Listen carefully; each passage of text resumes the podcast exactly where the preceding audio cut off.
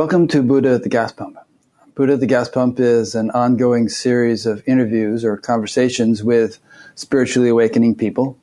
I've done hundreds of them now, and um, if this is new to you and you'd like to check out other ones, go to batgap.com and um, go to the past interviews menu where you'll see all the previous ones organized in various ways.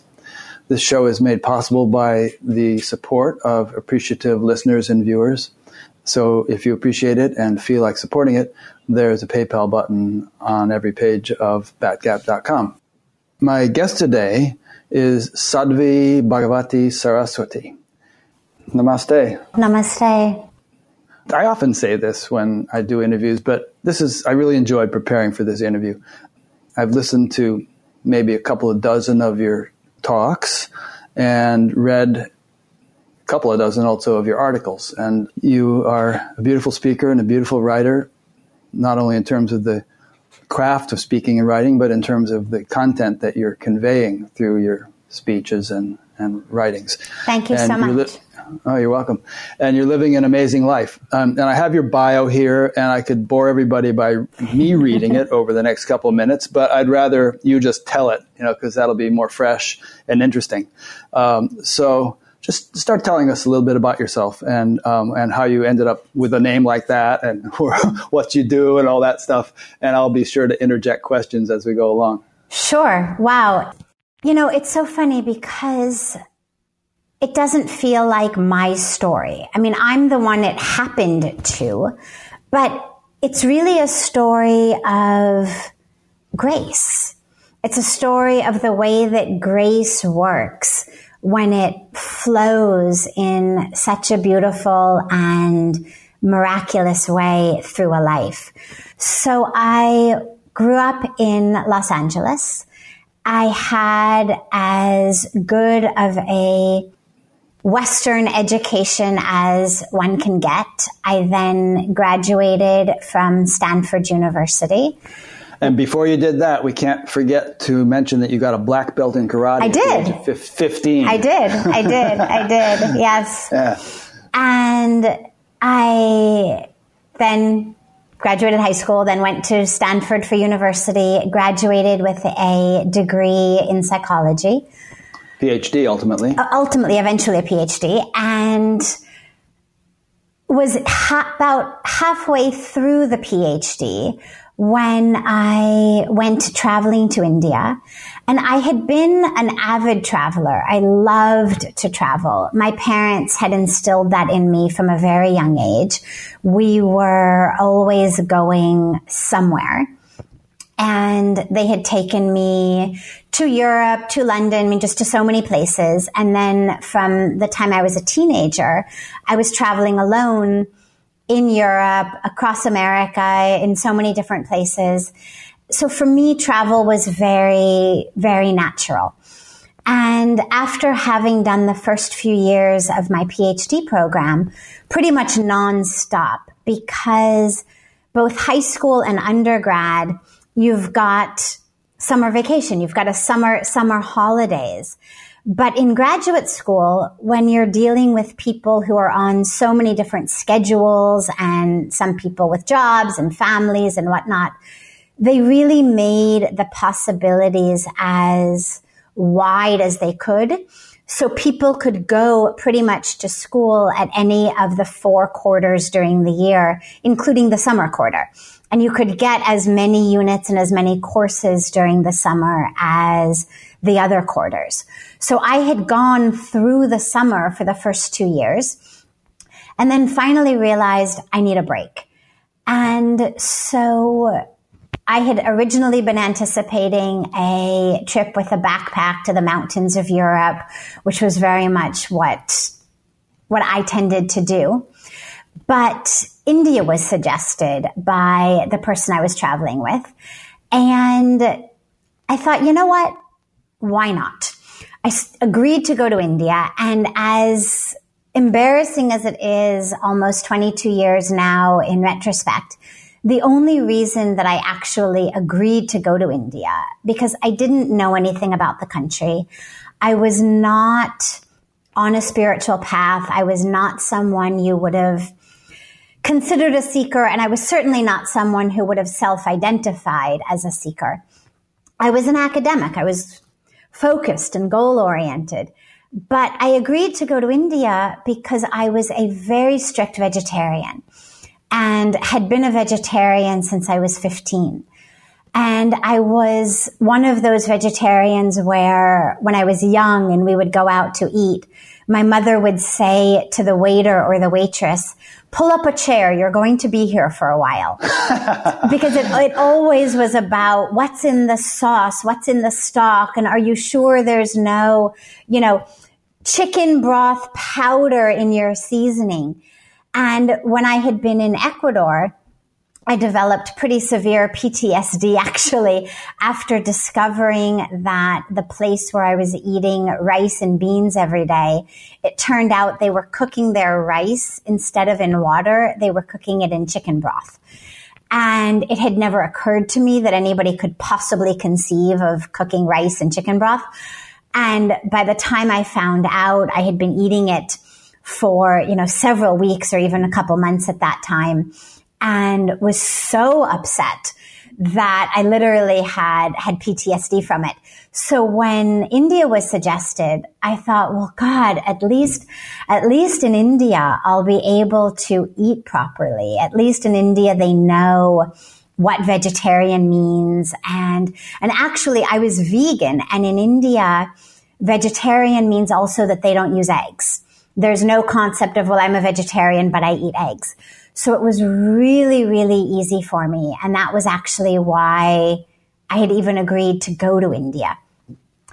And on the airplane over, I had this conversation with myself in which I said, this makes no sense.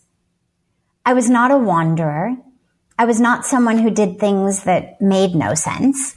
And here I was flying thousands of miles away to a place I had really no interest in going to, where the only redeeming factor in my mind was that I could get pure vegetarian food. But I was living in Which the you San do in Los Angeles. yeah. well, right, and I was living in the San Francisco Bay Area, so on my corner, I mean, everywhere I could get good vegetarian food. I cook. I love to cook vegetarian food. So it wasn't like I was starving for good vegetarian food. And so I thought, this is crazy.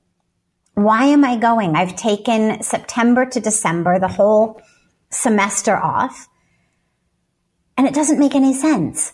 And so I realized, you know, even though I wasn't religious and I wasn't even someone who would have said, well, I'm not religious, but I'm spiritual. Even though I wasn't either of those, I had always deeply, deeply believed in the presence of a planner. I couldn't have told you who that planner was or what the plan was or anything about it. But I deeply believed that this was not random. I deeply believed that there was a capital P plan and that therefore there had to be a capital P planner. And so on that plane, I said to myself, okay, there must be a reason I'm going that I'm just not aware of. And so I have to keep my heart open. And I took a vow on the plane that said, I will keep my heart open to find out why I'm going. And if I can't keep my heart open, if I find myself with a closed heart on autopilot, I'm going to come back because there's no point roaming around a country for three months if you can't keep your heart open as to why you were there in the first place. And even though I couldn't, you know, register now for the semester I had taken off, I could start work on my research. I could start work on my dissertation. I could get practicum units. I mean, there were all sorts of productive things I could have done. So we get to India and get to Delhi and it was, it was September of 1996. And so there wasn't Google. You could just ask, you know, where to go, what to do, what to see. So we had a 500 page Lonely Planet guidebook that I opened up in Delhi and said, Rishikesh. And it was, it was just like that. Rishikesh. you know, I was a mountain person, a real, real devout mountain person. And Rishikesh was there at the base of the mountains. And it was on the banks of a river. And it had yoga studios. And, you know, we were already yoga students in San Francisco. And so it just sounded like a really perfect place to begin an Indian adventure. It also was close enough to Delhi that we could get there easy. And it seemed like a really, a really beautiful place to just go and figure out the rest of the trip. And in Delhi, in looking at the guidebook, I had selected one of the hotels. And you know, Rishikesh is a holy city, which means that you cannot buy meat in the entire city. You cannot buy alcohol in the entire city. Even today? Even today even today. It's out, it's against the law. So yeah, it's great. And so the descriptions of the hotels really looked very much the same. I mean, they all would say things like AC rooms, non-AC rooms, vegetarian restaurant. But at that time, all of the hotels were either on the downtown side of Rishikesh or up by the second bridge, the northernmost bridge, which is called Lakshman Jhula. And the southern bridge, what's called Ram Jhula, at that time on the non-downtown side of Rishikesh, the calmer, more peaceful, beautiful, you know, non-trafficy side of Rishikesh, it was all ashrams, except there was only one hotel there at that time. Now there's many, many, but at the time there was only one. And it was called the Green Hotel. And something about it, again, the descriptions all were identical. But because I was this avid environmentalist, you know, I had, I had organized the first Earth Day at Stanford when I had been an undergrad there. And was just really a, a very ardent environmentalist, a devotee of the forests and everything green. So I thought, well, why not the Green Hotel? I didn't know I didn't know anything about the geographical layout of Rishikesh. So it wasn't that I purposely chose it due to its location. I just chose it due to its name. And when we got down in the downtown side where all of the transportation drops you, you know, there's a taxi stand right there the driver didn't say to us, there's a boat that will take you across. You go right down, there's a boat. He also didn't say, Oh, shall I help you find a coolie to help with your bags? He just said, You cross river, you cross bridge. And it's only a footbridge. And so we ended up actually carrying all of our luggage across this swinging footbridge, having no idea that there was a boat we could have taken, having no idea that there were coolies who could have helped us. And I remember thinking, God, you had to choose the only hotel in this entire city that the taxi couldn't have actually dropped you off at. You know, the only hotel that required you to schlep your bags across this footbridge in, you know, the hot summer. So we get to the hotel and drop the bags and I say, I'm going to put my feet in the river. I didn't know that the Ganga was holy. I mean, it had nothing to do with that. It was just, I was hot. I was tired and I wanted to just go and freshen up and be with, be with nature. And I said, I'm going to go put my feet in the river. And I got down to Ganga and I didn't even have my feet in the river yet. I was just standing there. And I looked out and on, on the water of Ganga, right there, I had such, such a vision such an experience that was, it was visual, it was physical, it was physiological. I mean, it was every sphere of sensation and perception that we have. It was on that level. And it knocked me to the ground and I burst into tears. and they weren't they weren't sad tears of course but they also weren't even happy tears it wasn't oh my god i'm so happy this is so beautiful they were just tears of the truth they were tears of being in the presence of the truth and in that moment it was as though a curtain had just come down on the first 25 years of my life and all of that to which I was attached, goals I had, relationships I had, possessions I loved, you know, sensory pleasures I loved. It was as though the curtain just dropped on all of that. And suddenly nothing mattered except being there in that presence of truth. And that was really really the beginning. I mean, there's so much more, but I could I could take up our entire time with the story. So. I'm going to read something you wrote about that experience. You said the unanticipated, indescribable experience of spiritual awakening I had on the banks of the Ganga River was richer, deeper, and more meaningful than anything I had ever known. She captured my soul and pulled the drop of water I had called my identity back into her infinite stream, remerging me into myself. Yes. Um, so that was beautiful. And now, having read that, I just want you to elaborate a little bit. You said something that all of your senses were involved in this experience, visual and everything else. So, what if if someone could step inside your head, so to speak?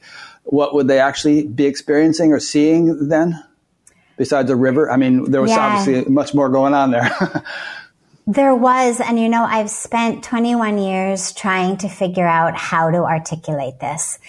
And I don't know if it's a deficit of the English language, a deficit of my mastery of the English language, a deficit of language at all.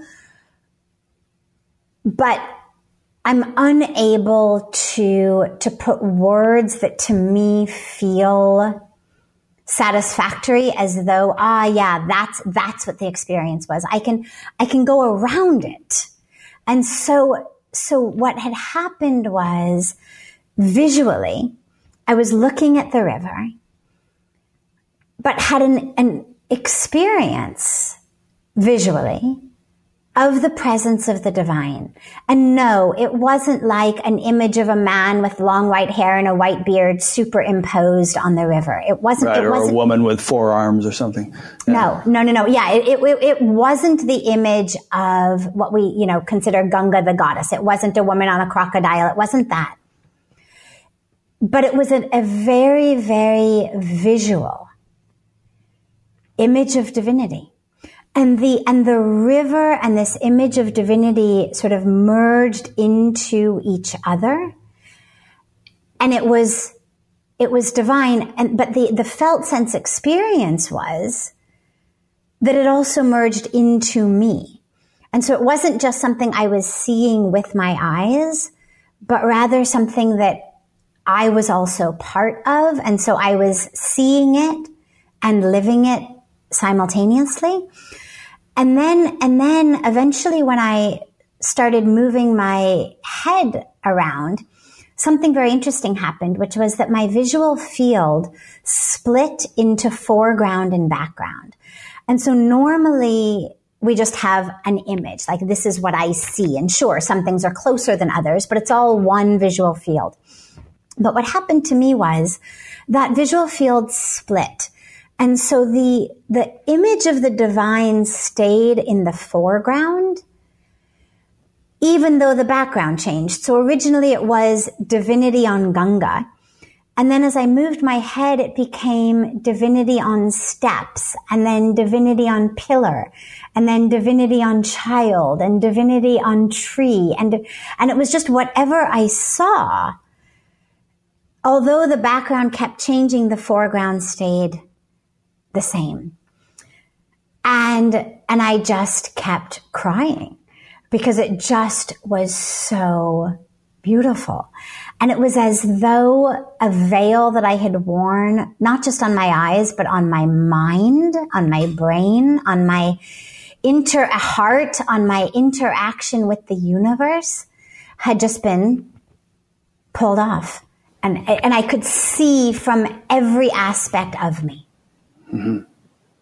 That's beautifully described, and um, and we can all harken back to what you said a few minutes ago about the sense that there was there's a plan to the universe or to life or something, and there must have been a feeling like of tremendous significance, like ah, this is why I came here, and this whole thing was orchestrated so to bring me to this point. You may not have intellectualized it at that point. Yeah, I, I didn't have that much intellectual capacity still available to me actually yeah. um, i was i was i think pretty incoherent in those those early days crying a lot uh, a lot of just open mouthed awe i was definitely not analyzing it except to know this is where i need to be this is where I need to be. The aspect of, of why I came came up to me only about a, a week, several days later, when I I had found that the ashram in which I now live, Parmarth Niketan, was a parallel pathway to get from the hotel down to the river. And the pathway that originally the hotel people had sent me down was an alleyway between two ashrams. And you know what alleyways in India are like. And so it was dirty and it was smelly and it was, you know, and here I was, I was having these incredible experiences and then I would walk into this sensory overload alley and it didn't, it didn't disturb me because as, everything that I was seeing, it was, yeah, oh my God. And here's the cows and here's the dogs and here's the homeless people. But it was just such a sensory overload of smell and of sound and of sight. And I discovered that there was this other pathway, which was really calm and really clean and really still and beautiful that also could take me from the river back to the hotel. And that's what I started using actually the path at Parmarth Niketan for. And I was walking through it one day because of course every day I was just now sitting on the banks of Ganga, crying ecstatic tears and meditating, but I never would have used the word meditation. That was not a part of my, I mean, I knew the word, of course, but it wasn't a part of how I referred to my own actions or experience. It was only in retrospect that I could look back and say, oh yeah, that was, that was meditation. But I was sitting there all day, every day, and I'd go back and forth to the hotel to use the bathroom or at the end of the day or the beginning of the day, either way. And I was walking through the ashram one day and I heard a voice. And the voice said, You must stay here. And I, I looked around because obviously if there was a voice, someone must have spoken. But there was no one. The pathway was completely empty. There was no one on the benches. And I thought, huh, okay, because obviously if there was no one, it meant I didn't hear a voice. So I thought, okay, I guess I just imagined that. And I kept walking. And 30 seconds or so later, I heard it again. You must stay here. And again, I looked around. I mean, if there's, if there's a voice, there must be a speaker. But there was no one. I looked up as somebody yelling from a balcony and there was no one. And I just was about to ignore it for the second time. And my own voice came in. And it was very clearly my voice. The first voice was definitely not my voice. I mean, obviously I heard it on the inside. People say, well, was it your inner voice? And it's such a tough question because yes, I heard it on the inside, but no, it wasn't any voice I had ever been familiar with. It was not a voice I had ever heard before. And I then heard my voice, my very familiar voice come in and say, okay, okay, you can do this you can just pretend that you haven't heard a voice. That's all right. But you're going to get yourself back to Delhi and back on a flight to California because you are making a choice not to keep your heart open. And for, for me, I've always been very, very, very dedicated to truth. I was one of those truth at all costs people. Since, since I've come to India, I've learned a lot more in terms of what, what Lord Krishna speaks about when he talks about tapas of speech or dharmic speech and how it has to be not only true, but it also has to be kind and beneficial. Yeah, I just read but, your article about how, you know, Indians will say, oh, yes, I'll have it for you tomorrow. And they have no intention of having it tomorrow, but they don't want to disappoint you, you know? Exactly, exactly. so they've got, they've got the kind part down. And I had, I had the true part down. I just didn't have the kind or beneficial part down. And so I, I had always been a truth at all costs person. And both with other people as well as with myself. And so it was acutely obvious to me that I was ignoring something. And I was okay with that. I was fully prepared to let myself pretend that I had not heard a voice because in my entire sphere of reference, the only people who heard voices were schizophrenic. And clearly I wasn't schizophrenic, or I certainly hoped I wasn't schizophrenic. And there was, I mean, I, I had never even read books by or about religious people or spiritual people or anyone other than Joan of Arc who heard voices. And so I didn't have any frame of reference in which to say, ah, this is an inner voice. Ah, this is a divine voice. Ah, this is a voice of God. Yes, this happens to people. I didn't know. So I was fully prepared to let myself ignore it as long as I then followed up on my vow, which was get yourself back to America. No point roaming through this country if you're not going to keep your heart open. And I didn't want to go. I had had this incredible experience. I knew I was supposed to be there on the banks of Ganga. So the last thing I wanted to do was go back to America. And so I had to say, okay, all right, I'll, I'll admit I've heard a voice. And I looked up and I see a sign in English that says office and I went in. But that was, that was the first time that actually the why I've come to India or anything about any conversation I had had with myself about coming to India came into my consciousness at all. Okay. So you saw the office and, um well, you you know this. I, I know your story, but the listeners don't. But there there was a point at which you know I guess they told you you could you know you may not be able to stay there, and and the, the head of this ashram is away right now, and you'll have to wait till he gets back to get permission and so on. And then there was a thing where you were trying to walk out of the ashram to go hiking in the mountains, and your feet stuck to the floor. So put those in order because those are interesting parts of the story. So yes, I walked into the ashram and I said I want to stay. And they said, Oh, you know, you've got to get up early in the morning. We have prayers at five o'clock. At that time, the five o'clock in the morning prayers were compulsory for everybody. They're no longer compulsory, but they, because we now have so many different programs that also run and so many people of so many different religious traditions who come. And so we've just removed anything compulsory. But at that time, you had to show up five o'clock in the morning, there were prayers. And he said, so you've got to get up really early in the morning. You've got to be in these prayers at five. They're all in Hindi. Everything's in Hindi. And so, you know, don't stay here.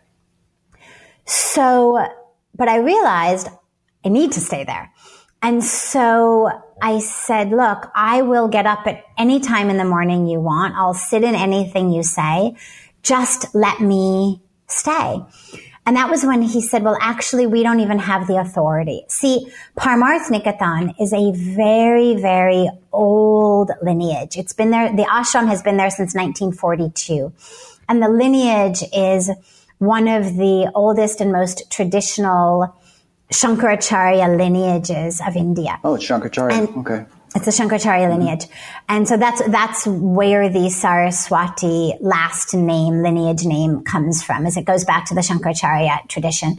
So it's very traditional. And under my guru, Pujya Swamiji's leadership, over the decades that he's been in charge, it has blossomed and grown and open and we now are, you know, full of people from every country and every corner of the earth and every religion and every race and every aspect of society. And, but at that time, as a Western female, I couldn't just walk in and get a room. I had to get special permission from Swamiji. And, but they didn't, they didn't say special permission from Swamiji. They said special permission from our president. Now, in my mind, since I didn't know anything about ashrams or religious leaders, I pictured a man in a suit and tie with a briefcase who was going to come and review my application and, you know, either approve it or disapprove it. And so I said, okay, well, can I meet him? And they said, oh, he's out of town. And I said, okay, well, when's he coming back? And they said, mm, maybe tomorrow. And this goes back to the saying that which is, they think is kind and beneficial, but not necessarily true, which was, we have no idea when he's coming back. Turns out he was in America at the time working on the Encyclopedia of Hinduism project. There was a massive conference going on in America with hundreds of scholars from all over the world. But the people sitting in the office didn't know that. And so they just said maybe tomorrow.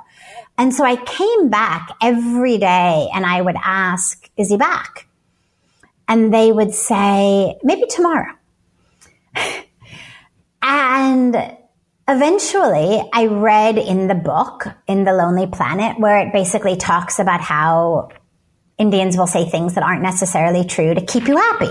You know, they don't do it maliciously. They do it to make you happy and they tell you what they think you want to hear. And so I, I read that and I realized, oh, okay.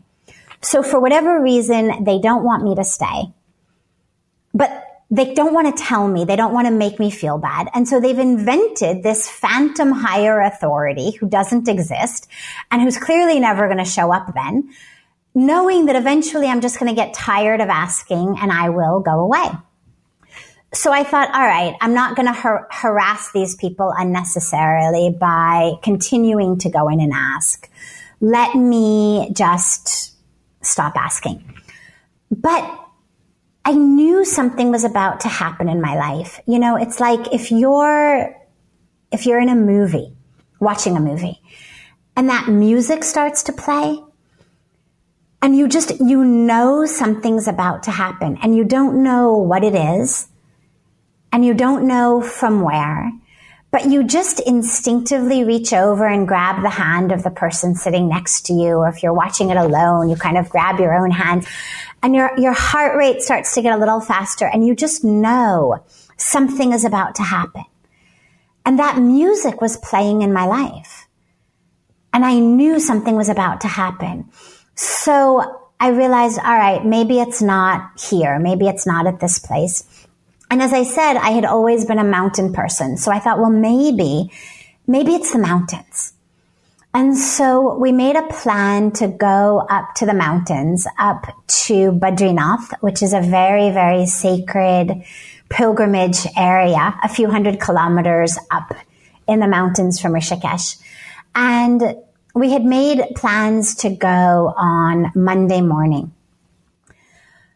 On Saturday evening, out of the blue, I said, no, sorry, Sunday evening, Sunday evening, out of the blue, I said, you know, let's not go tomorrow. Let's go Tuesday. All right. You know, didn't matter. And so we changed, changed the plan, decided to go Tuesday.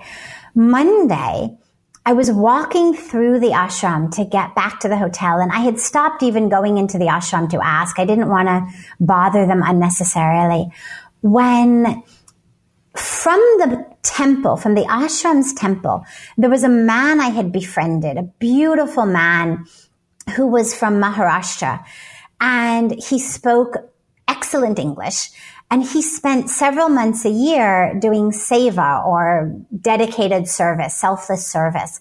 It's a very, very strong tradition in the Indian spiritual philosophy is this, this concept of selfless service, particularly in religious places, for religious places. And so he would spend several months a year doing seva.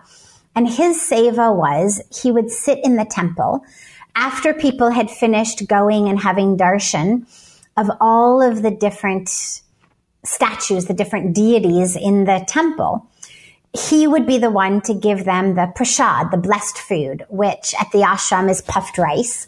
And so he would sit there and he would hand out the puffed rice. And I had befriended him earlier in the week and he knew that I was waiting to meet the president. And I was walking through the ashram that day and he came running after me. And he says, he's here, he's here, he's here, he's here. You have to come meet him and said, wow, okay, okay, great. And he, he takes me up the pathway. And as we're walking, he starts talking about, and when we get there, you have to do pranam. And I'm like, what's pranam? And he says, it means when you bow, you bow low on the ground. And suddenly I was nervous, where before it was a man in a suit and tie at a desk. Now suddenly it was this, it was this figure who made Pratap's eyes just, I mean, suddenly they were, they were glowing. And, and I was going to bow low on the ground and, and I was nervous. And I said, all right, look, I'll just do whatever you do. You just show me what to do and I'll follow. And so we go in and there's a room full of people and each of them, it's clear that they're not together. It's clear that it's a room of a bunch of different individuals or families who are just waiting to see Swamiji. And at the front of the room, sitting on this very thin little cushion on the ground, is Pujya Swamiji, is this incredible being. And again, remember, I had pictured, you know, a desk and a man in a suit and tie. And here, here was this just being who, who exuded love and light in a way that I had never experienced in any being. Where yes, there was a form, yes, there was a being, and you could say, ah, he's got long brown hair, and ah, he has a long brown beard, and yeah, yes, he's wearing orange robes. So yes, there was a form, but I was an entire big room away from the form but I felt him. You know, the way that you feel when someone you love embraces you, well, you've got to be physically there. You've got to be in their embrace. But I was feeling the love. I was feeling the, the presence of divinity from across the entire room. And it literally felt to me like he was a fisherman and had thrown this fishing hook into my heart and was then, you know, reeling me in and my heart was just like, you know, I just, I just, just wanted to get, get closer. So rather than a fish being on the end of a hook dying and, and gasping for life, it was, it was for me also in a way gasping, but gasping for suddenly this, this new, new life that I had just been in the presence of for 10, 15 seconds. And so we, we sit down in the back of the room to await our turn. And eventually we get called up to the front and Pratap bows down and I, I bow down next to him and I'm, I'm looking out from under my elbow to see what he's doing. Cause otherwise when you bow, you know, your face is on the ground and how do you know what to do next? So I had my face on the ground, but I'm looking from under my elbow at him. And we sit up and I, I told him that I wanted to stay. I didn't tell him I had heard voices, of course. And he says to me, this is your home. Now, in 21 years, I've heard him say this to countless, countless people. And I don't mean countless dozens. I mean countless hundreds of people, maybe even countless thousands of people. This is what Pujya Swamiji says. This is your home. Welcome home. You arrive, he says, welcome home. But at the time, it felt very prophetic. And I said, you know, that I wanted to stay. They wouldn't give me a room. He said, no problem. I will tell them to give you a room.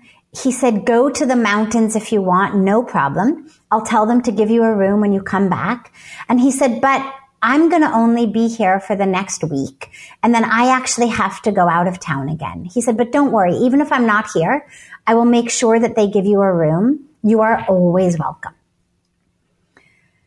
So we bowed and walked out and Pratap went back to the temple and I walked down the path to where I was going to take a right turn to walk out of the ashram, out the back gate, back to the hotel to announce, you know, that I had just found an ashram that we could stay in and we had to, you know, we could stay there when we got back from the mountains. At that time, I wasn't even necessarily thinking I have to not go to the mountains. I was just so, so touched and overwhelmed.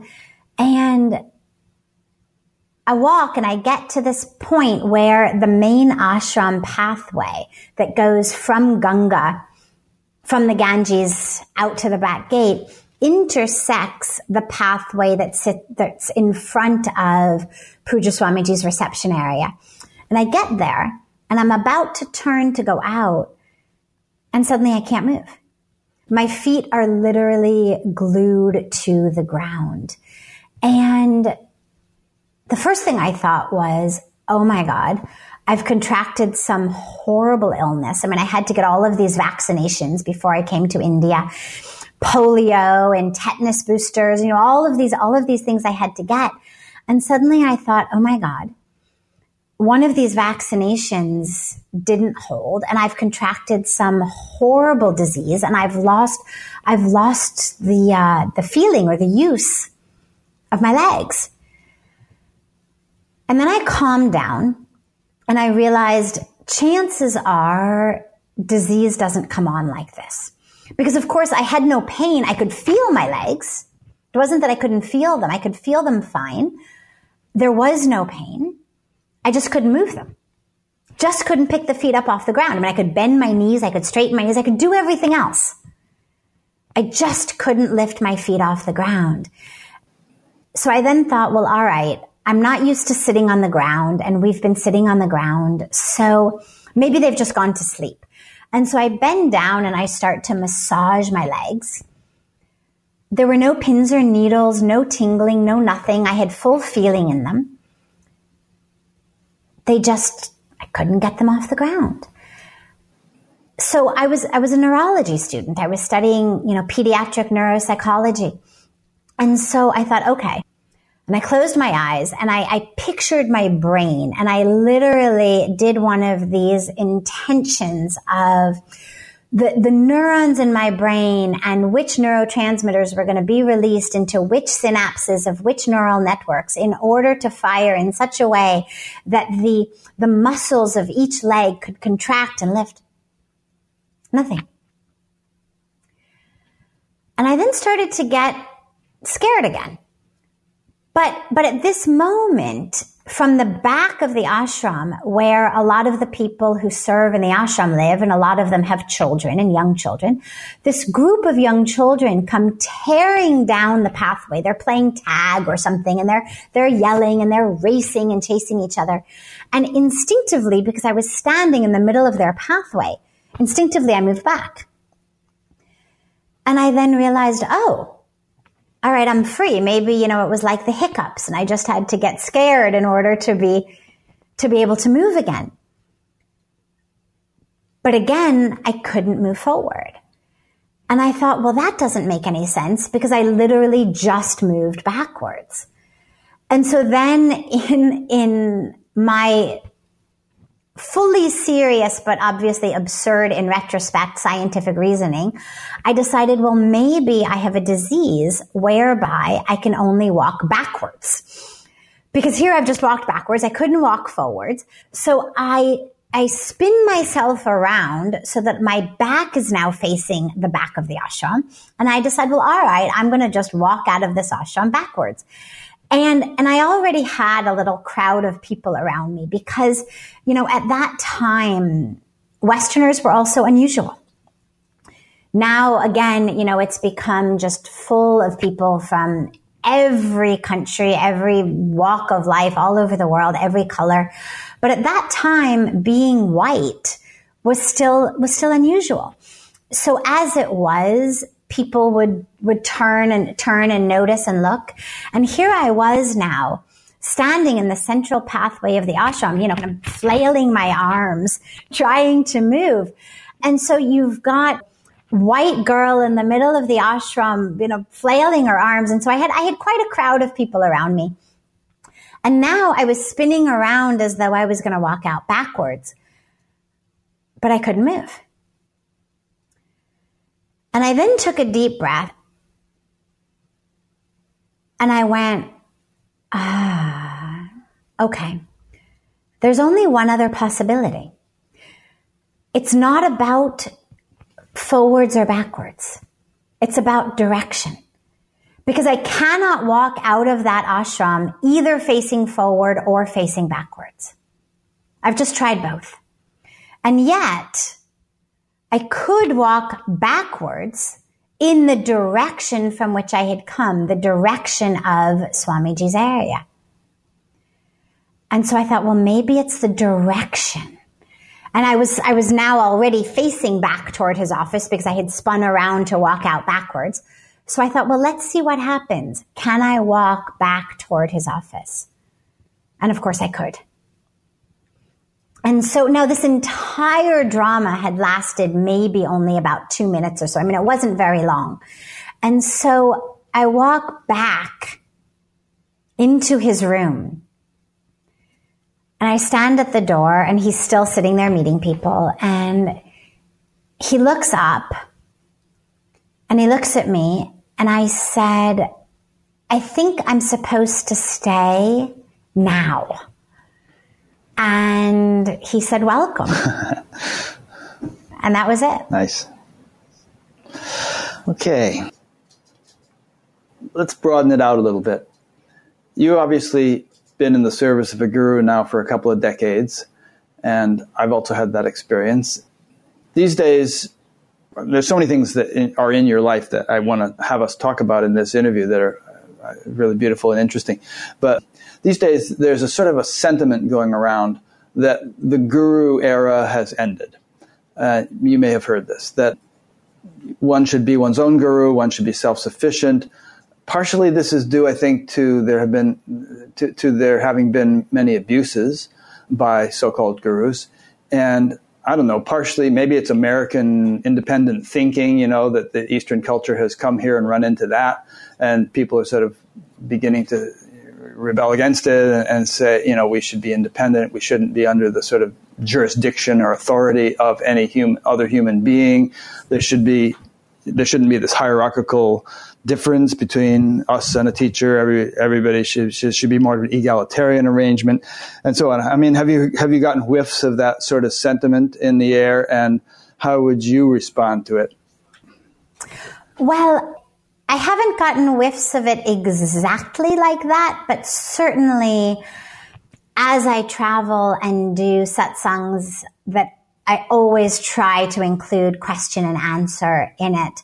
A question that comes up very, very frequently is about why do we need a guru? And this comes up frequently even in India because the people who come come from all over the world. And so this question absolutely comes up very frequently. And for me, First of all, it's not, it's not a power differential. So the idea of equality is really a, a moot point. It, it, it, it's not looking at that relationship.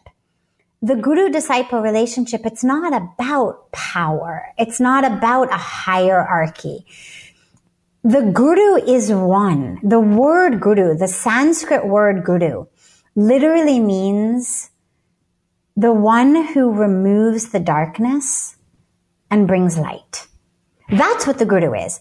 It's not the one who tells you what to do. It's not the one who has power over you. I mean, it's not about that. It's the one who brings light and removes the darkness. And yeah, I do think it is important. And the reason I think it's important is unless you have been able to work with your own ego in such a brutally, searingly honest way. You're still being impacted by the ego. And that's not a bad thing. That's not a judgment or a criticism. It's just a statement. It's true for all of us. I know it's true for me. The ego still absolutely plays its games. And its games are very insidious because the ego, much like a chameleon, has the ability to become whatever it thinks we want it to be. So I'm going to tap into that inner voice and the ego's like, Oh, inner voice. I can do inner voice. And, and so, so suddenly the voice you're hearing from within is saying things like, Oh, don't do that. Don't do that. You're not good enough to do that. You know, or, and that's, that's a voice from within. Yes. But that's the ego speaking from within. That's not the capital I inner voice. But because the ego is able to do that, because remember, the ego is part of us. It's not a disease we've gotten that we have to somehow eradicate with the right medicine. The ego is part of us. It has developed along with us. You know, if you study child development, there's very clear stages of ego development that are actually crucial in many ways for development if we hope our children to be socialized members of society. That's, that's what the ego does. The ego teaches us, here's where you end and the world begins. So no, sweetheart, you can't eat those cookies. Those are Johnny's cookies. See, those are on Johnny's plate. And if you want Johnny's cookies, you have to say to Johnny, Johnny, can I have a cookie? And this is, this is where we start to distinguish between where I end and Johnny begins. Or, honey, you know, Jenny was playing with that truck. You can't just grab the truck out of Jenny's hands. You have to ask Jenny, can I use the truck? This is how we learn to play nice. So this is socialization, which again is neither good nor bad. It is certainly helpful if we want people to be living in this society with the rules of this society. And in order to have that level of socialization, you have to have an experience of where I end and the world begins. And this is, this is ego development. The problem becomes later in our life when I don't want to just identify as this body. Because yet this body is very, very finite. This body is very fallible. The things that has happened, that have happened to this body the things this body has done. And by body, I mean, of course, the brain as well. And I'm not going to distinguish between brain and mind. We'll call, we'll call the brain the physical, eh, eh, for this context, we'll call the brain the physical medium through which the mind interacts with experience. So the chemical and the electrical patterns of behavior in my brain that we call emotions or we call thoughts that's all part of this body. And I, I don't want to keep identifying only as this. I don't want to be my height and my weight. I don't want to be the color of my skin. I don't want to be my bank account. I don't want to be my education. I don't want to be just the thoughts in my head or the emotions I feel. I want to connect with the truth of who I am. That, that I-ness that has been continuous and pervasive even though the body has, has changed continuously. That pervasiveness of sense of self that as the brain has gone from scared to angry to joyful to despairing has stayed the same. I mean, I, I can't be my anger because if I were angry, then when anger dissipated, where would I be? I can't be my thoughts because if I were my thoughts, then I would cease to exist in the place between thoughts. And if I ceased to exist between my thoughts, well, who would be there to think the next thought? So, so this is all, I mean, this is all the stuff that the, the philosophy is made of. But the minute that we start to enter this path, we realize how much richer an experience is available to us if I can stop identifying just as this physical form, where it's been, what it's done, what's happened to it. But in order to get beyond that, I have to get beyond my ego because my ego can only do separation. My ego can only do, this is me, this is where I end and you begin.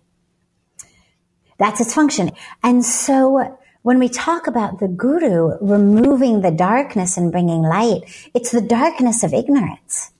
Indian culture does not talk about the darkness of our self. The self, the true self, the core self is divine. It's pure. It's perfect. It's whole.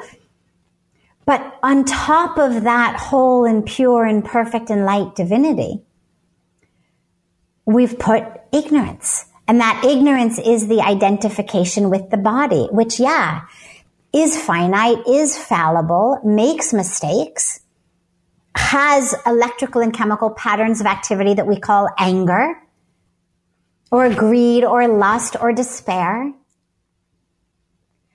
And what the guru does is shows us the light, which is who we really are.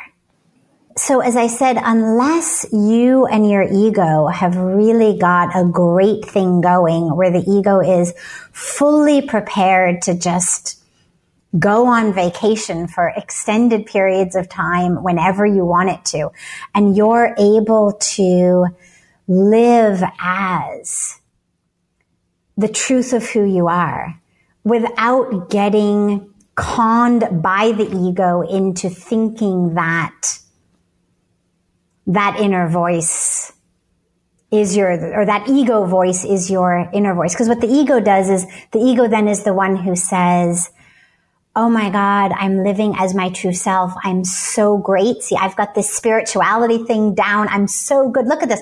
My God, I know people who have been meditating for 40 years who still struggle with this. And look, my God, two days, I'm there. I'm, I'm so I should start good. teaching. So, right, exactly, exactly. I should, where's, where do I get a certification? Put up a shingle. Um, I, I need the advanced course. Where's the advanced course? So, so this is, this is the ego. But we, we don't realize that. Or the ego, the ego works another way, which is, you know, we get a little bit of teaching. You know, so you study maybe some of Indian philosophy or yogic philosophy and you learn terms, concepts like aham brahmasmi, I am divine, so hum, I am that. So these, these teachings of you are divine. You are one with God. And the ego loves that because if I'm God, well then yeah, you should do the dishes. Yeah, you should, you should, you know, be the one to take care of things so that I can just be here and be God. But of course, any real spiritual experience of an awareness of, of our oneness with God comes with a simultaneous awareness of everyone else's oneness with God yeah, there's tat twamasi, thou art that as well. Exactly. And therefore our oneness with each other. You know, it's the, it's the if A equals B and B equals C, then A equals C concept of spirituality. If I'm one with God and God is one with all, well, then I'm one with all. And for me, having a guru has been of immeasurable value because my ego, it's, it's, it's really insidious and it loves my intellectual mind. It loves rationalizations. It loves excuses. It loves separation. And the guru is the one who comes in and literally, you know, like a potter with a piece of clay on a wheel, just slaps you back into shape. And, and it doesn't always feel good, which is actually why in in my opinion, there's been a lot of Western rebellion against the guru because we like to feel good. And we like things to be exactly how we want them. We're not a very patient culture.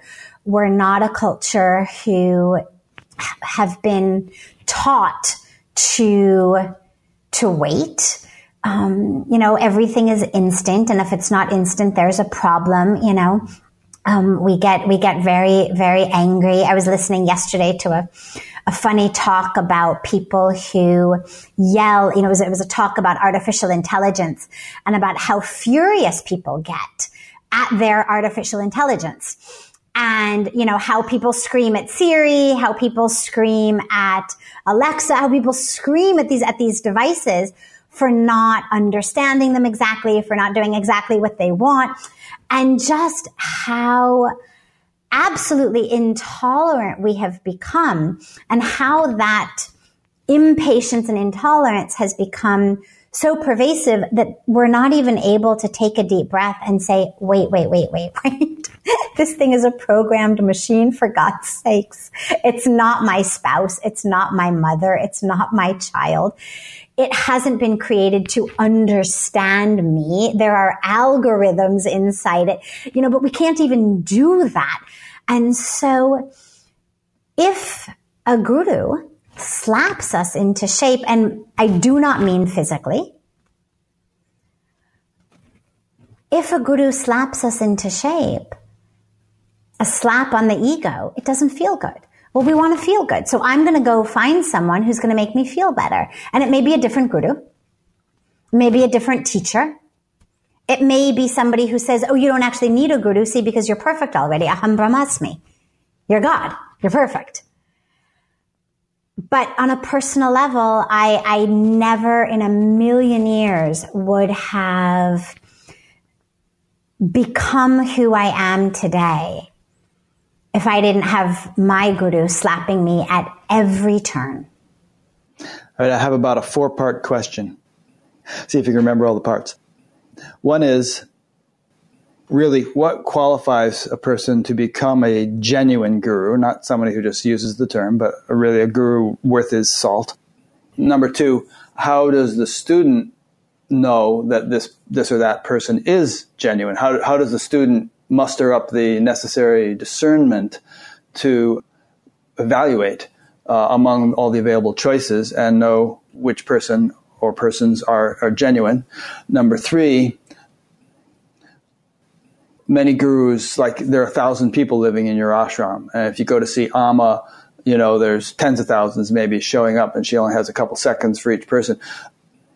These situations where there's one guru and maybe thousands or tens of thousands of people around, how can the guru possibly help? Because, you know, that he or she really can't spend that much time with anybody. And there might have been a fourth part, but that's good enough. I, that's all the ones I remember. okay. So the first so, part was what really qualifies a yeah, person to be a guru. You have to have something before you can give it. And so I have to have light before I can bring it to somebody else. I have to have had my own darkness removed before I can remove somebody else's you know, it's, it's not like a haircut where, for example, I may have a really bad haircut, but I could give you a good one. You know, maybe I'm a great barber and my barber's really bad. So my barber's given me a bad haircut, but I can still give you a good one. Light is not like that. You have to have it before you can give it. And so what qualifies a guru to be a guru is someone who really is able to live in the light, which is why we talk about enlightenment. I wouldn't say someone who is enlightened, because of course that takes you into a completely another category of who's to decide, but someone who is living in light is qualified to bring light to others. If I'm, if I'm a candle and my candle is lit, well, I therefore am qualified to light your wick. I have something to offer you. How does someone know that a guru is right for them? Or that they're really lit, well, this is, you know, because there have been really many lit. Exactly, who may exactly. not have been quite so well lit and but who began functioning as a guru. Yes. Well, this is this is slightly tough because there is of course no cookie cutter answer.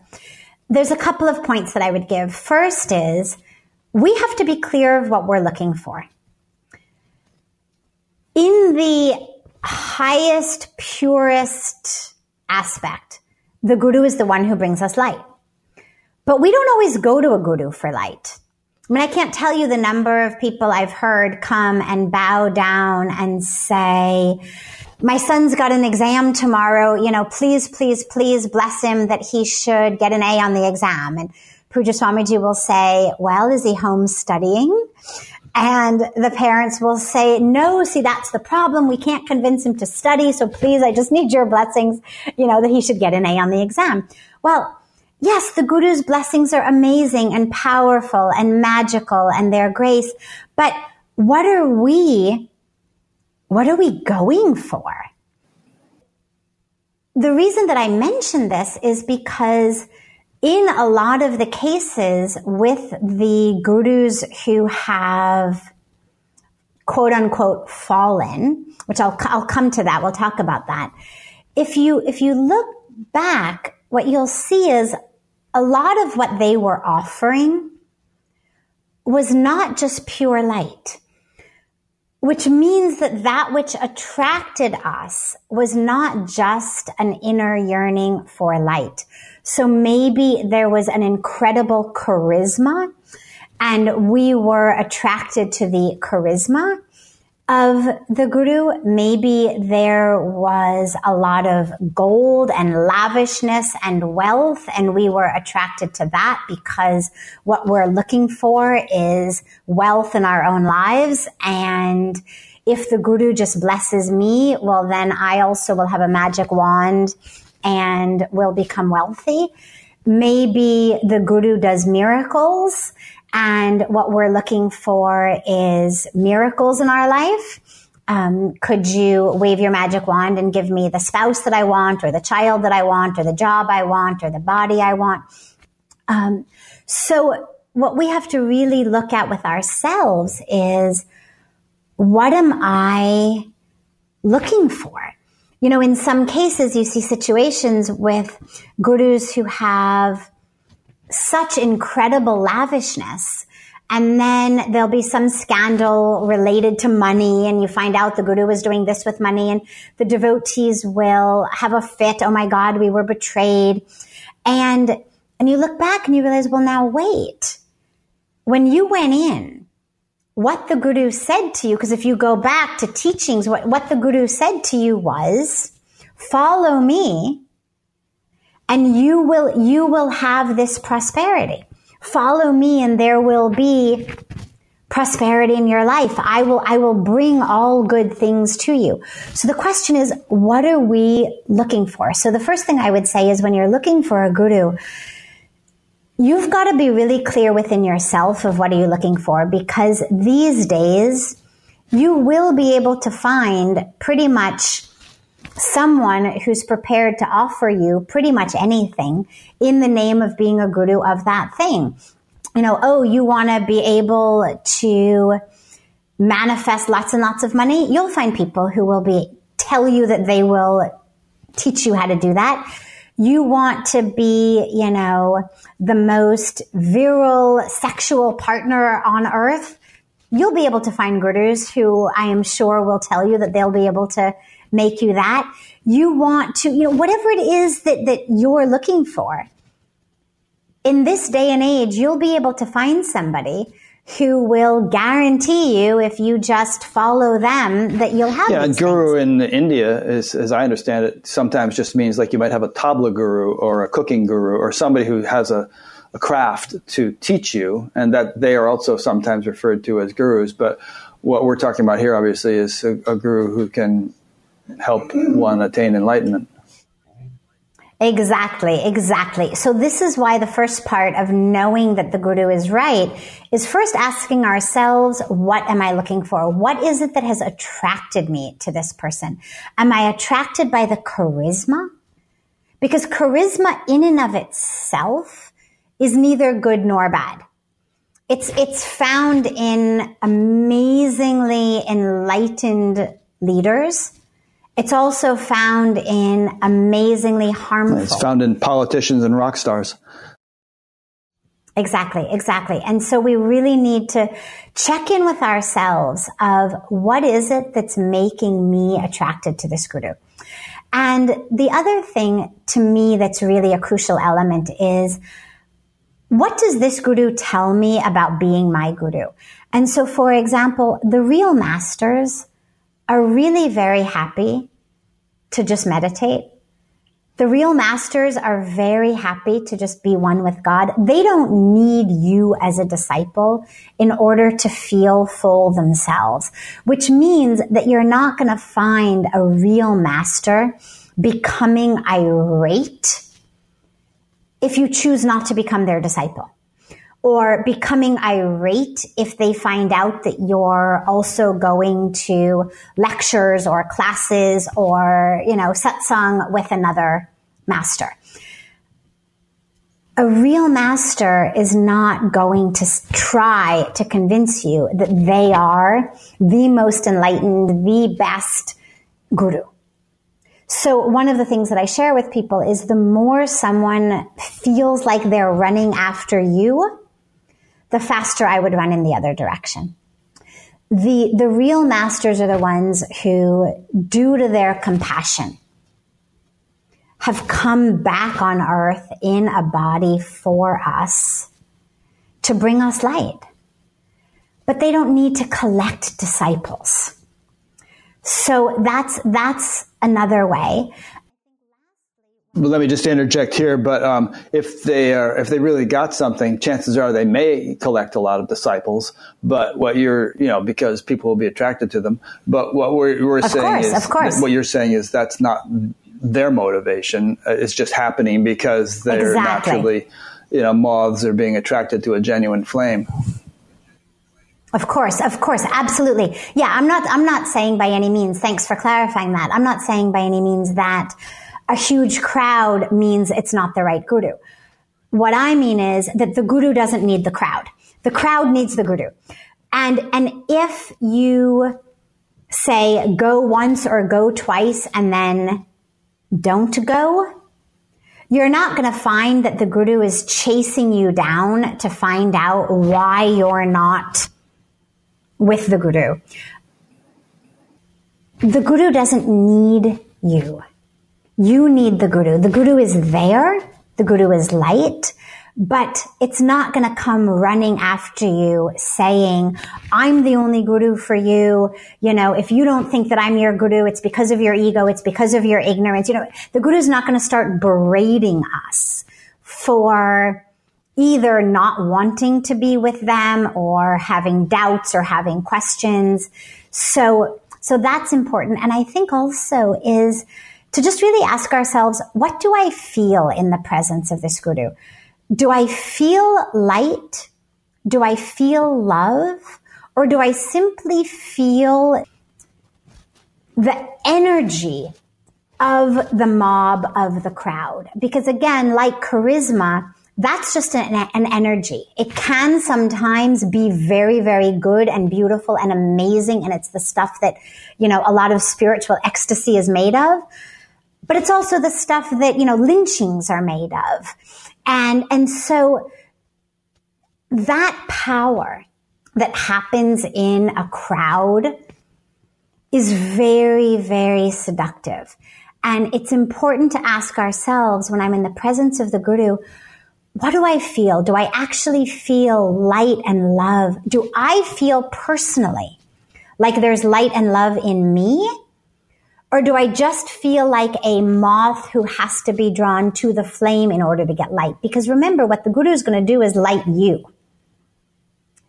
And if it's all about only being near the guru and only following the guru around, then that might be another indication that the guru's light isn't necessarily strong enough to light you in such a way that when you take step 10 feet back, you're still lit. And that's important is do I feel that light in me? When I go back to my room at night, if I'm, if I'm staying in an ashram or when I go back home after seeing the guru, am I still lit? Or am I miserable because I'm no longer in the guru's presence?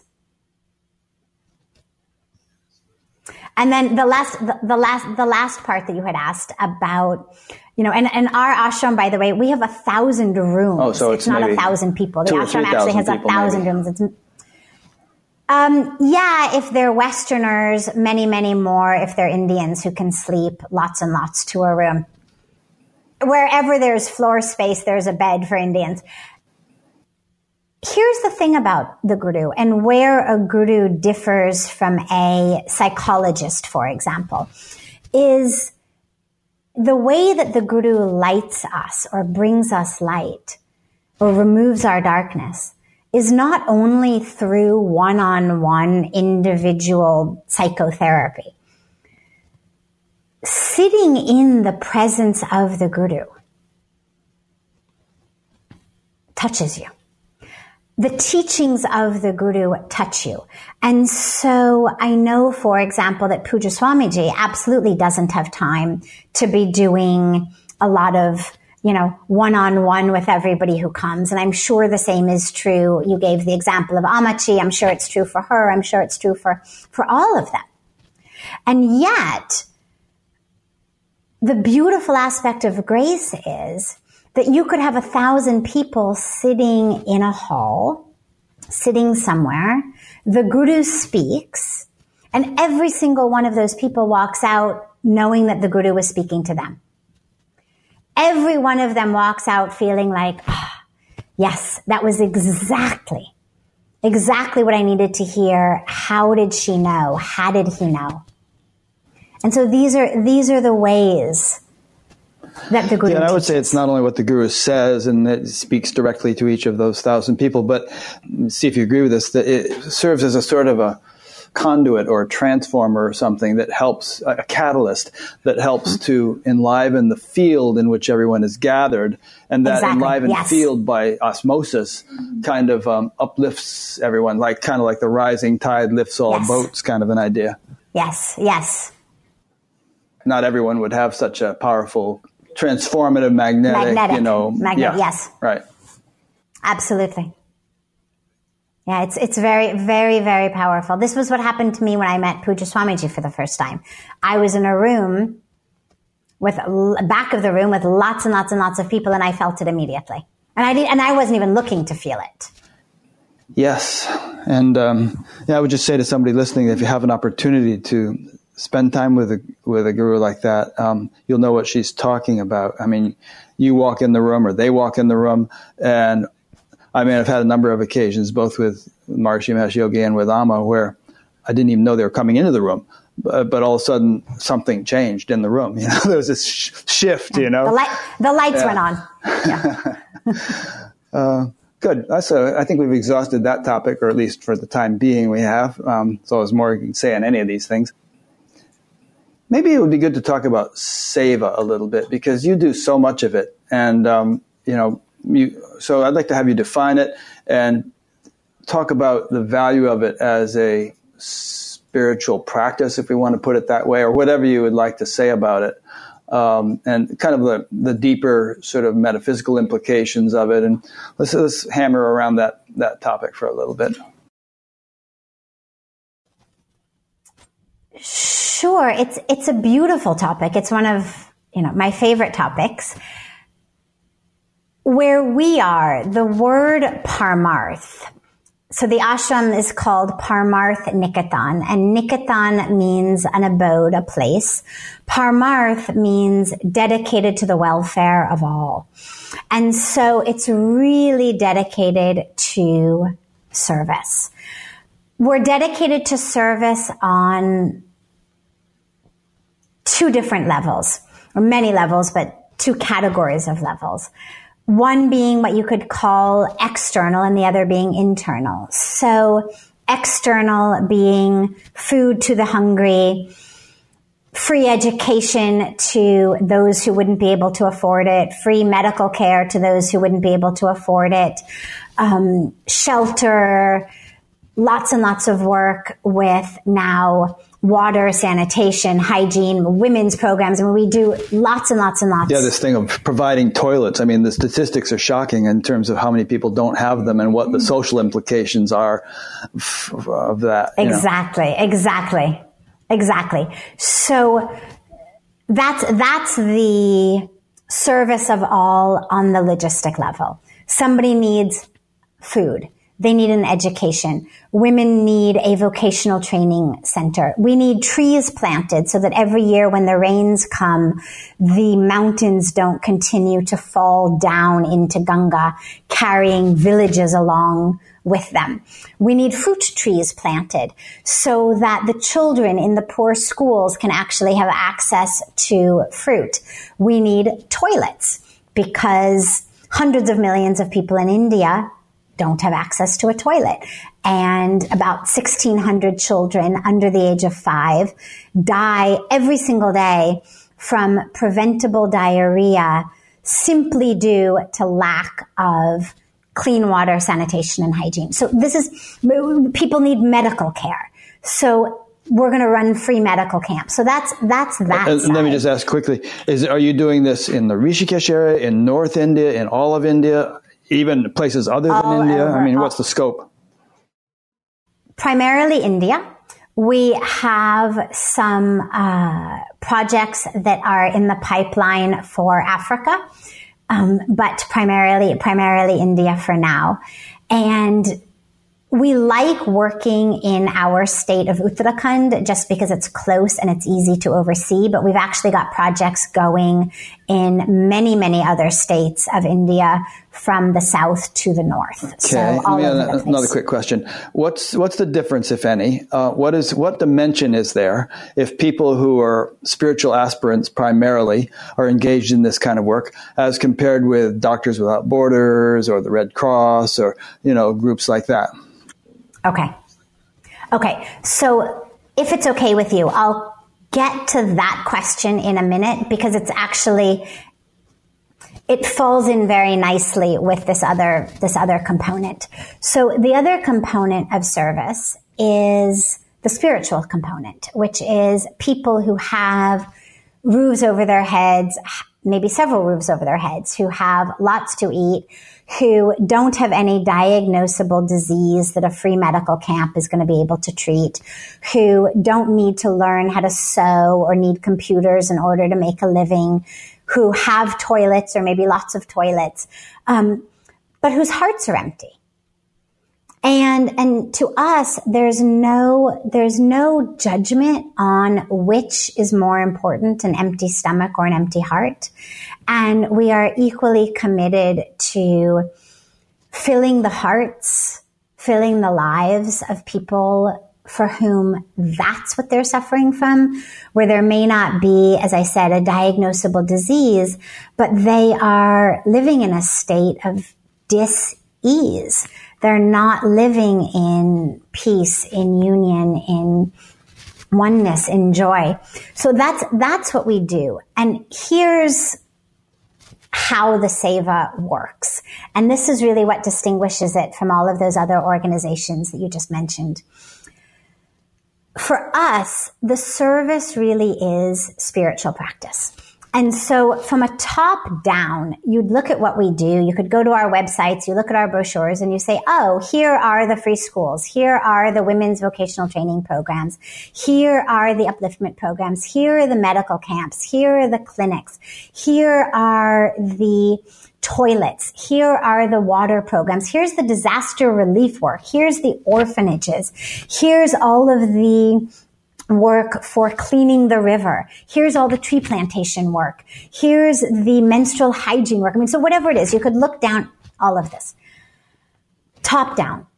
But bottom up, really what we are is a spiritual organization that is rooted in the belief that we're all one.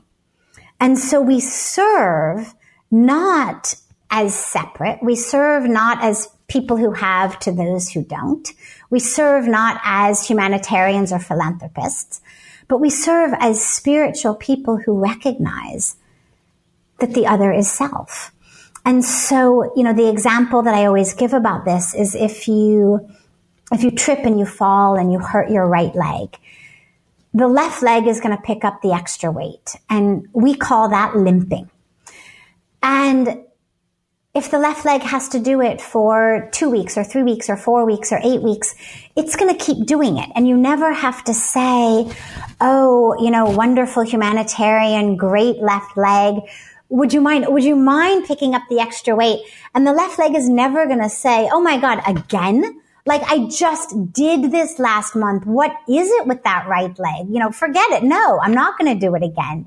Or, you know, it's never going to say, all right, I've done this for a week. I'm tired. I'll pick up the weight again in two days.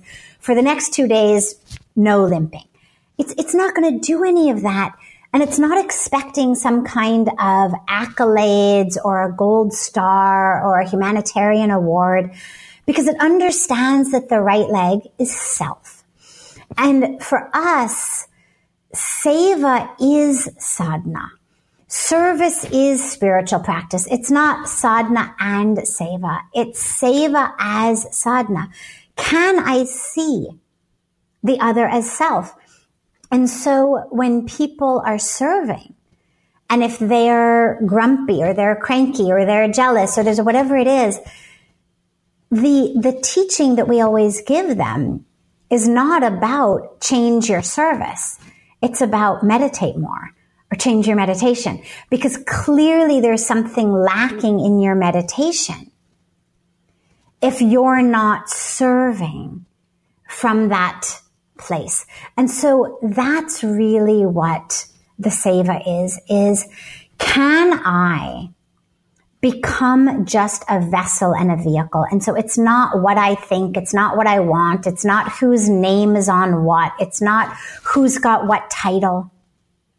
It's how can we be vehicles and vessels and how can, how can my only job description be to respond to whatever the present moment requires. So, I mean, for example, if let's say one day a man wanders into my office because for some reason at that time of day, coincidentally, there was no one sitting in the outside reception office and he wandered around till he found a door and he found the door to my office and he walked in.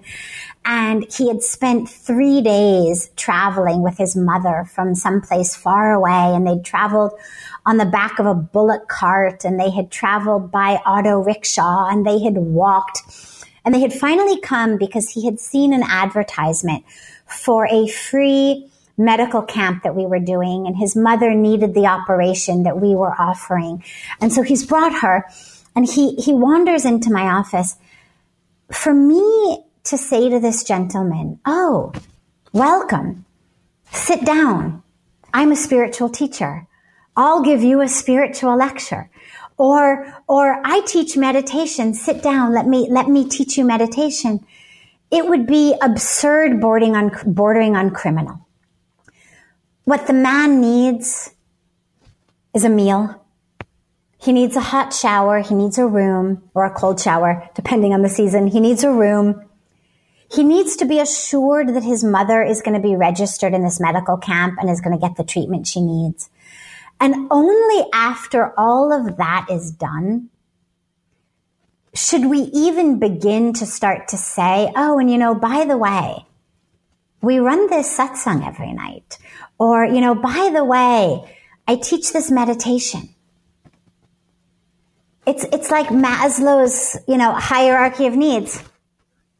So you've got to, you've got to work like that. And so that's really how we do the seva is, and this is where all of the components become so crucial is whatever the person in front of you needs is what you do.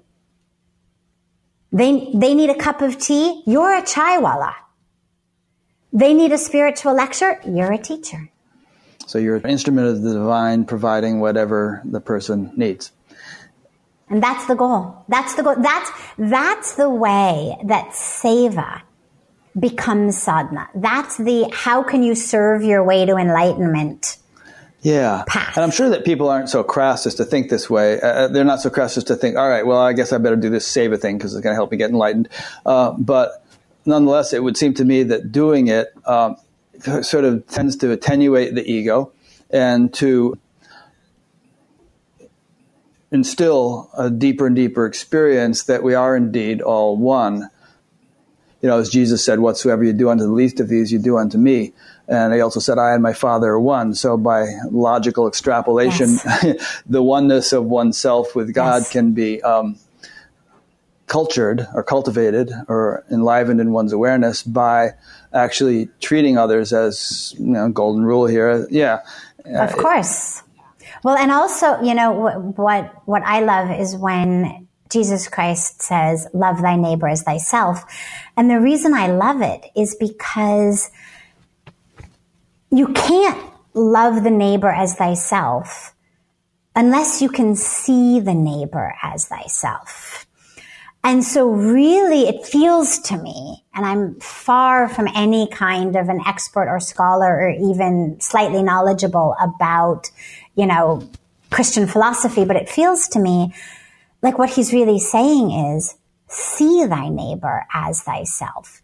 And if, if I'm going to see my neighbor as myself, and he didn't say only the next door neighbor, you know, so, so there's no, there's no border. And so by extrapolation, what you end up with really is very much like what we end up with in the Indian tradition, which is we're all one. That divine flows through all of us. There are no borders or boundaries. Mm-hmm. That's the illusion. Vasudeva Kutumbakam.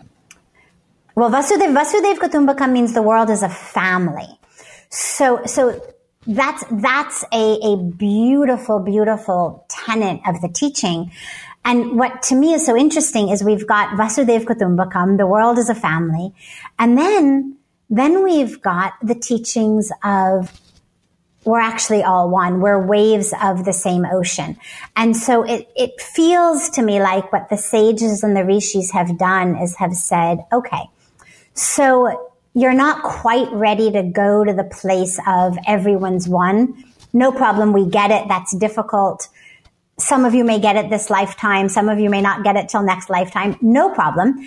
Let's go to the world as a family, at least. So if you can't treat the other as, as the self, at least treat the other as the family. If you can't see yourself in them, at least see your yeah, family. Hopefully, a harmonious family.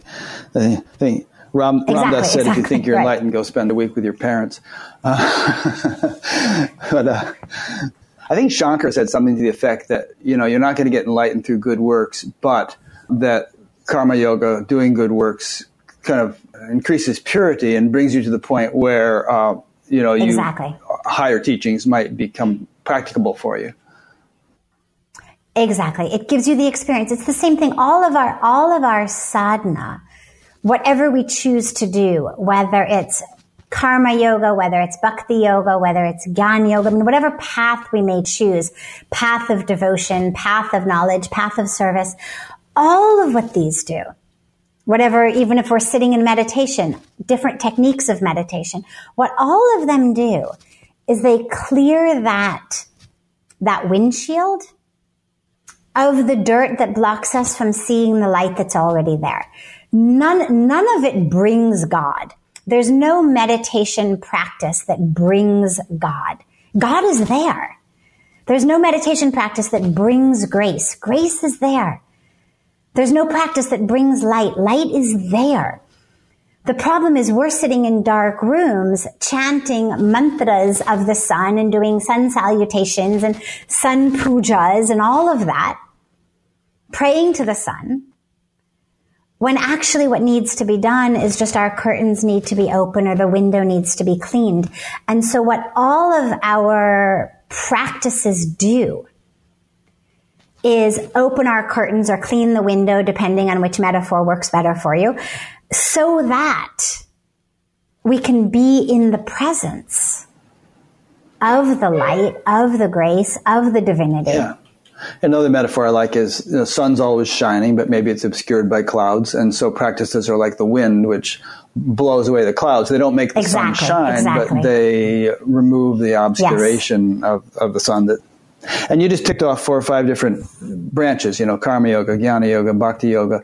And I'm sure you, in your own life, is, is, is an example that it's not uh, an either or thing. It's not you're exclusively one or the other. You're, you're doing all of them at once, and, and most people will, although maybe some people have a proclivity to a little bit more towards one or the other.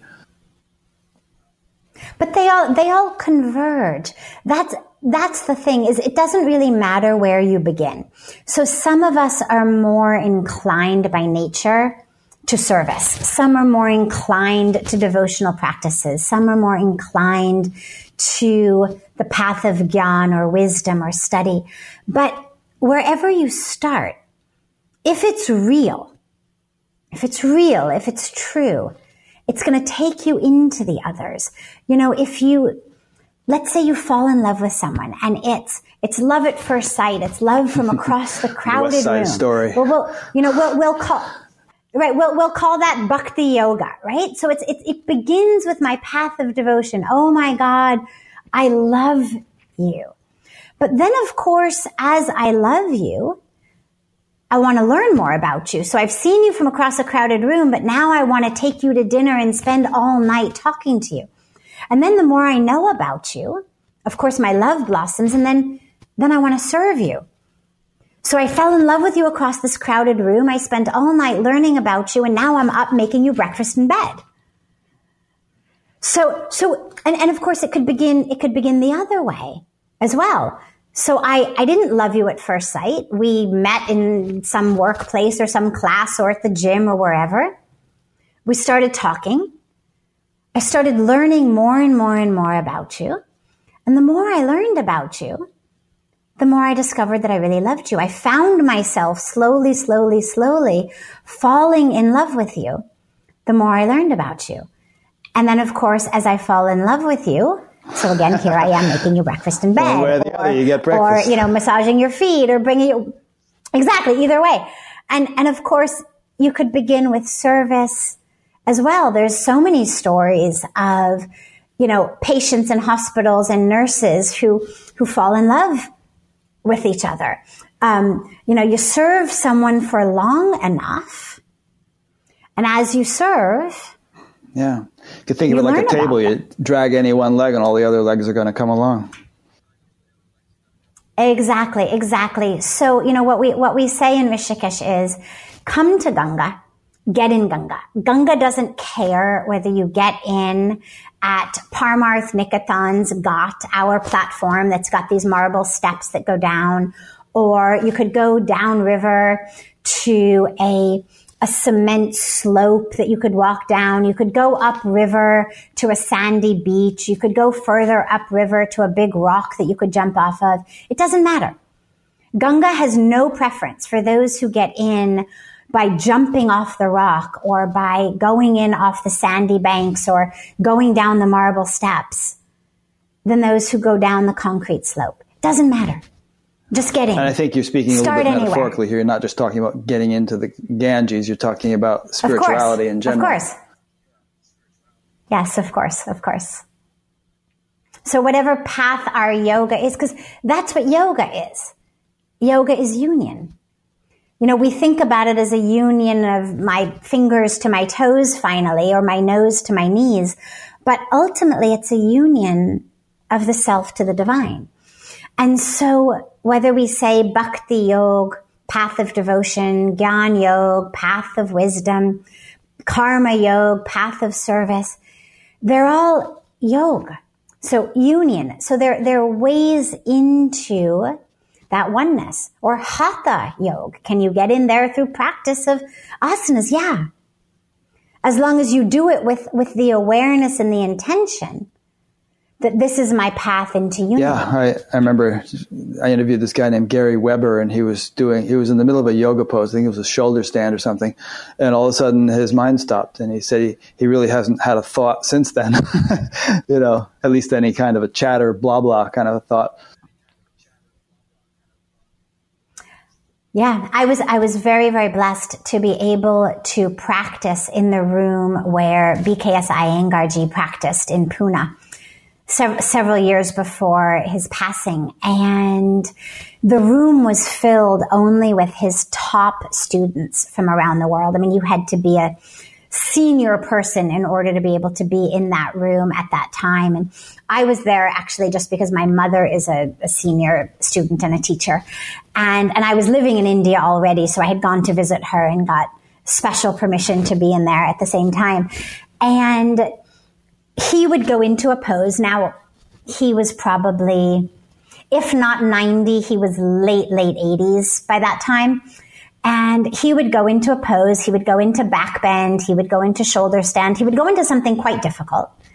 All of the other people would also go into it because, of course, everyone wanted to do what he was doing. And he would hold it for 10, 15, 20, 25 minutes. Everyone else is sweating and panting and their faces are red and they're coming out of the pose. And when he finally came out, his face and his eyes looked like he had just come out of the deepest meditation.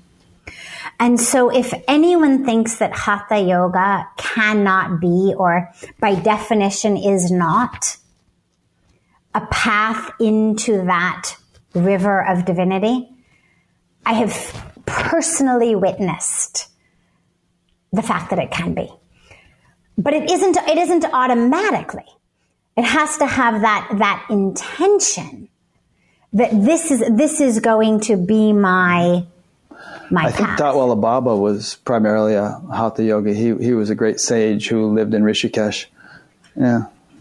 Yes, of course, of course. Yeah, Before I got there, but character. I have heard a lot about him. Um, well, there's so many things we could talk about, and you know, we could talk about the Gita, and we could talk about uh, just a million different things. But here's, I've just been kind of scanning my notes here. Here's something that might be nice to talk about in our remaining time. You wrote, emphasis on the feminine is an inherent part of traditional Indian culture. Many people might be surprised to hear that because there seems to be so much misogyny in, in India. But Manu declared, Manu was an ancient lawgiver to the human race. Manu declared, and our scriptures remind us that, quote, where women are adored, there the gods are pleased. That respect, reverence, and love for women, not as objects of desire, but as manifestations of the divine feminine, is part and parcel of India's cultural and spiritual heritage. So I thought it might be nice to talk about that. I mean, people talk about what the world needs in general is an upsurge of the divine feminine and how the predominance of the masculine has made such a, me- such a mess of things, um, given us such a sort of militaristic, arm to the teeth kind of world, and has resulted in you know, environmental devastation and, you know, just a gross materialistic kind of treatment of, of nature and animals and everything else. So I'm sure you could riff on this for, for hours, but I thought it might be nice to just touch on this topic. Yeah, no, it's, it's a beautiful topic and it's especially a beautiful way to, you know, even bring this, bring this to a close because it brings us into also our world today, right here, right now, and what's needed, I think, from all of us. So for India, there's, it's a really interesting dichotomy, actually, between that which is in the scriptures about women and that which, of course, we see in so much of day to day life. But I don't, I don't want to take our remaining time to dissect the societal issues of contemporary Indian society, but rather, rather to talk about the, the importance, I think, of that spiritual tenant, of that scriptural aspect. Because when we worship the feminine, remember it includes Mother Earth, Mother Nature. I mean, all, all of that, which when we think about life and creation, it's feminine. It's interesting in the Sanskrit language, Shakti, the energy, is feminine, and Prakriti, which is the, the form, the nature, that which is created by the energy, is also feminine. And so it's, it's a very, very interesting concept that the energy of creation is feminine and creation itself is feminine. Uh, whether we say Shrishti or whether we say Prakriti, both, it's feminine. The, the, the world. So when we are moving through the world and thinking about our world and interacting with our world. You're right. So much of it has become over masculinized and not to undermine in any way the obvious crucial role that masculinity plays in creation as well. I think there's something very telling about the fact that in this ancient tradition, the words and concepts of the creative energy and the creation are both feminine. And the fact that in not only India, but also in English, we say Mother Earth, Mother Nature. So, so this is all, it's, it's feminine. And yet, we really have been moving through it with the, I wouldn't say masculine, I would say the objectification viewpoint. Because women can do it just as well as men can do it. And it's the, the viewpoint of everything is an object. I'm an object. And this goes back to where we began the interview of I'm my body. I am what I look like. I am my bank account. I am my history. I am what I do. I am what was done to me. So I am this object, which means you are an object. You are what you look like. You are your bank account. You are your actions. And therefore, if you are an object, well, there's only two ways of me in, interacting with an object. Either you are an object I can use, you are an object that's going to be beneficial to me in some way, whether to fulfill just a sensual desire I have or to help me get something I want. Or you're an object on my path. You're, you're, you're an obstacle, you're a hindrance, and I've got to remove you. So those are the two ways that we interact with objects. We either use them or we remove them. And in many cases, first we use them and then we discard them. So they're not mutually exclusive. But that's, that's how an objectified viewpoint looks at the world. And this is what's brought us, I believe, to the state where we are today, whether we look at what's happening to women specifically, women's bodies, not just that which is being do- done to them by men, but that which is being done to them by themselves. Because as has been, you know, said so beautifully in this whole Me Too movement, you know, women, we're not, we're not just this black and white victims here. Yes, in some cases we are. There's obviously many circumstances in which it's just that. But there's also many, many, many, many circumstances in which we were, we were willing players in terms of the objectification of our own body until it got to a point where we no longer were willing participants.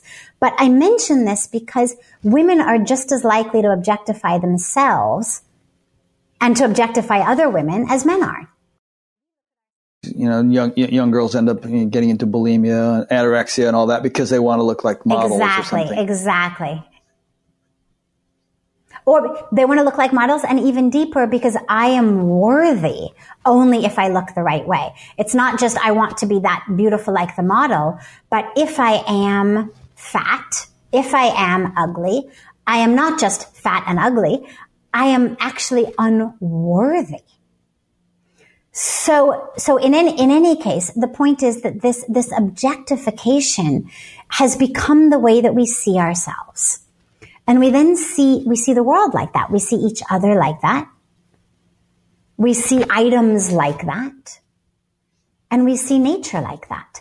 And so whether it's how we treat our rivers, our mountains, our trees, our air, our soil, or how we treat the women and girls in our life. It's all, it's all one. It's all one. It's all how, how we treat the feminine, how we treat that creative energy. And of course, therefore, how we treat the masculine. Because it's not, it's not about treat the feminine with respect, but objectify and abuse and discard the masculine. well, I was just going to say what you're saying actually gives one hope because the sea change that has taken place in the past year with the Me Too movement and things no longer being tolerated that were tolerated for so long could perhaps be a harbinger of a change that will also ripple out to the way we treat the environment and the way we you know treat the oceans and the rivers and so on. Perhaps this is just kind of like the first step and the other things will kind of fall into line, you know. I seriously hope about it. I really, really hope that. And, you know, whenever we speak about women's rights or women's equality, I do, I do a lot of different, you know, panels. I get called to a lot of panels on or events or functions regarding women's rights and women's empowerment and that kind of stuff. Um, it's a very, very big topic in India these days. And one of the things that I, I always am sure to mention is yes, we have to protect and care for and revere the women, our daughters, our sisters, our wives, our mothers, our, the other women. But we also have to extend that to Mother Earth, Mother Nature, to that Prakriti, the creation, the entire creation. And only when we do that can we really say that women have rights. And that's actually why one of the things that we're working on is rights for Mother Ganga. Ganga should have rights. You know, and that's, it's a separate topic, of course, but that's, that's to us the most natural next step of rights for women is rights for Mother Nature. Why only Mrs. Smith and not Mrs. Amazon or yeah. Mrs. Himalayas? We've, we've kind of touched around this point, but you know, everybody talks about non-duality these days, and it's very popular, and you know, Ramana Maharshi and Advaita and so on. But if if you're really experiencing non-duality, it would seem to me, then what you, like what you were saying before about the left leg and, leg and the right leg, I don't see how you can see the environment as really being separate and different from yourself, and it needs to be treated accordingly. And it will be, I think, if, if people naturally Absolutely. grow into Absolutely. this more unified consciousness. Well, there's there's a beautiful line in the Upanishads that tells us Isha vasyamidam sarvam yat kincha jagatyam jagat. And what it means is everything in the universe is pervaded by the divine. There is nothing, no one not pervaded by the divine. And so when we recognize it within ourselves, when we take it into our world with both or all of the genders, people of every race, people of every religion, people of every culture, it's then going to become, well, of every species. And that's, that's, that's how, to me, it really needs to go is first, first within. Yeah, I'm, I'm one with God.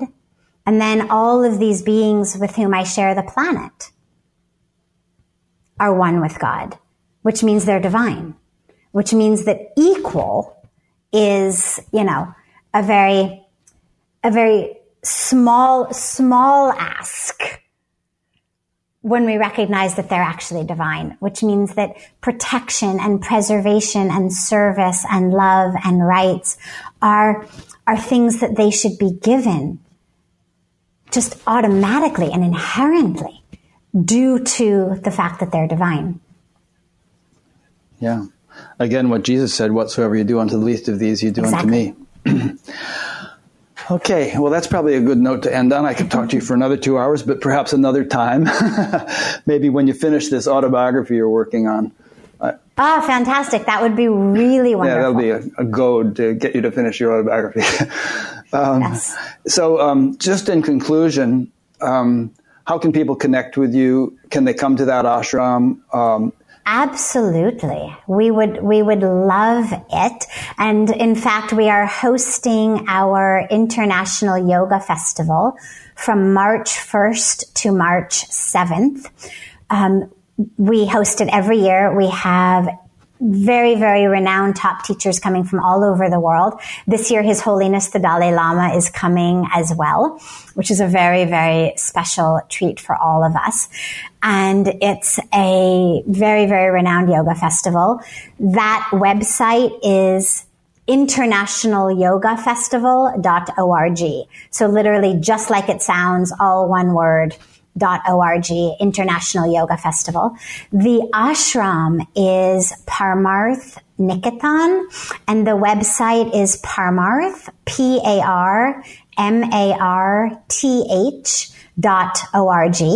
And also you can get all of this info on my website, which is sadhviji.org. So S-A-D H-V-I-J-I dot O-R-G. It also has all of my, you know, writings and videos and all of that. We do satsang live every day on Parmarth Niketan's Facebook and eventually they go up onto YouTube, but they do them live on Parmarth Niketan Facebook. Oh, so they're streamed well. all over the world?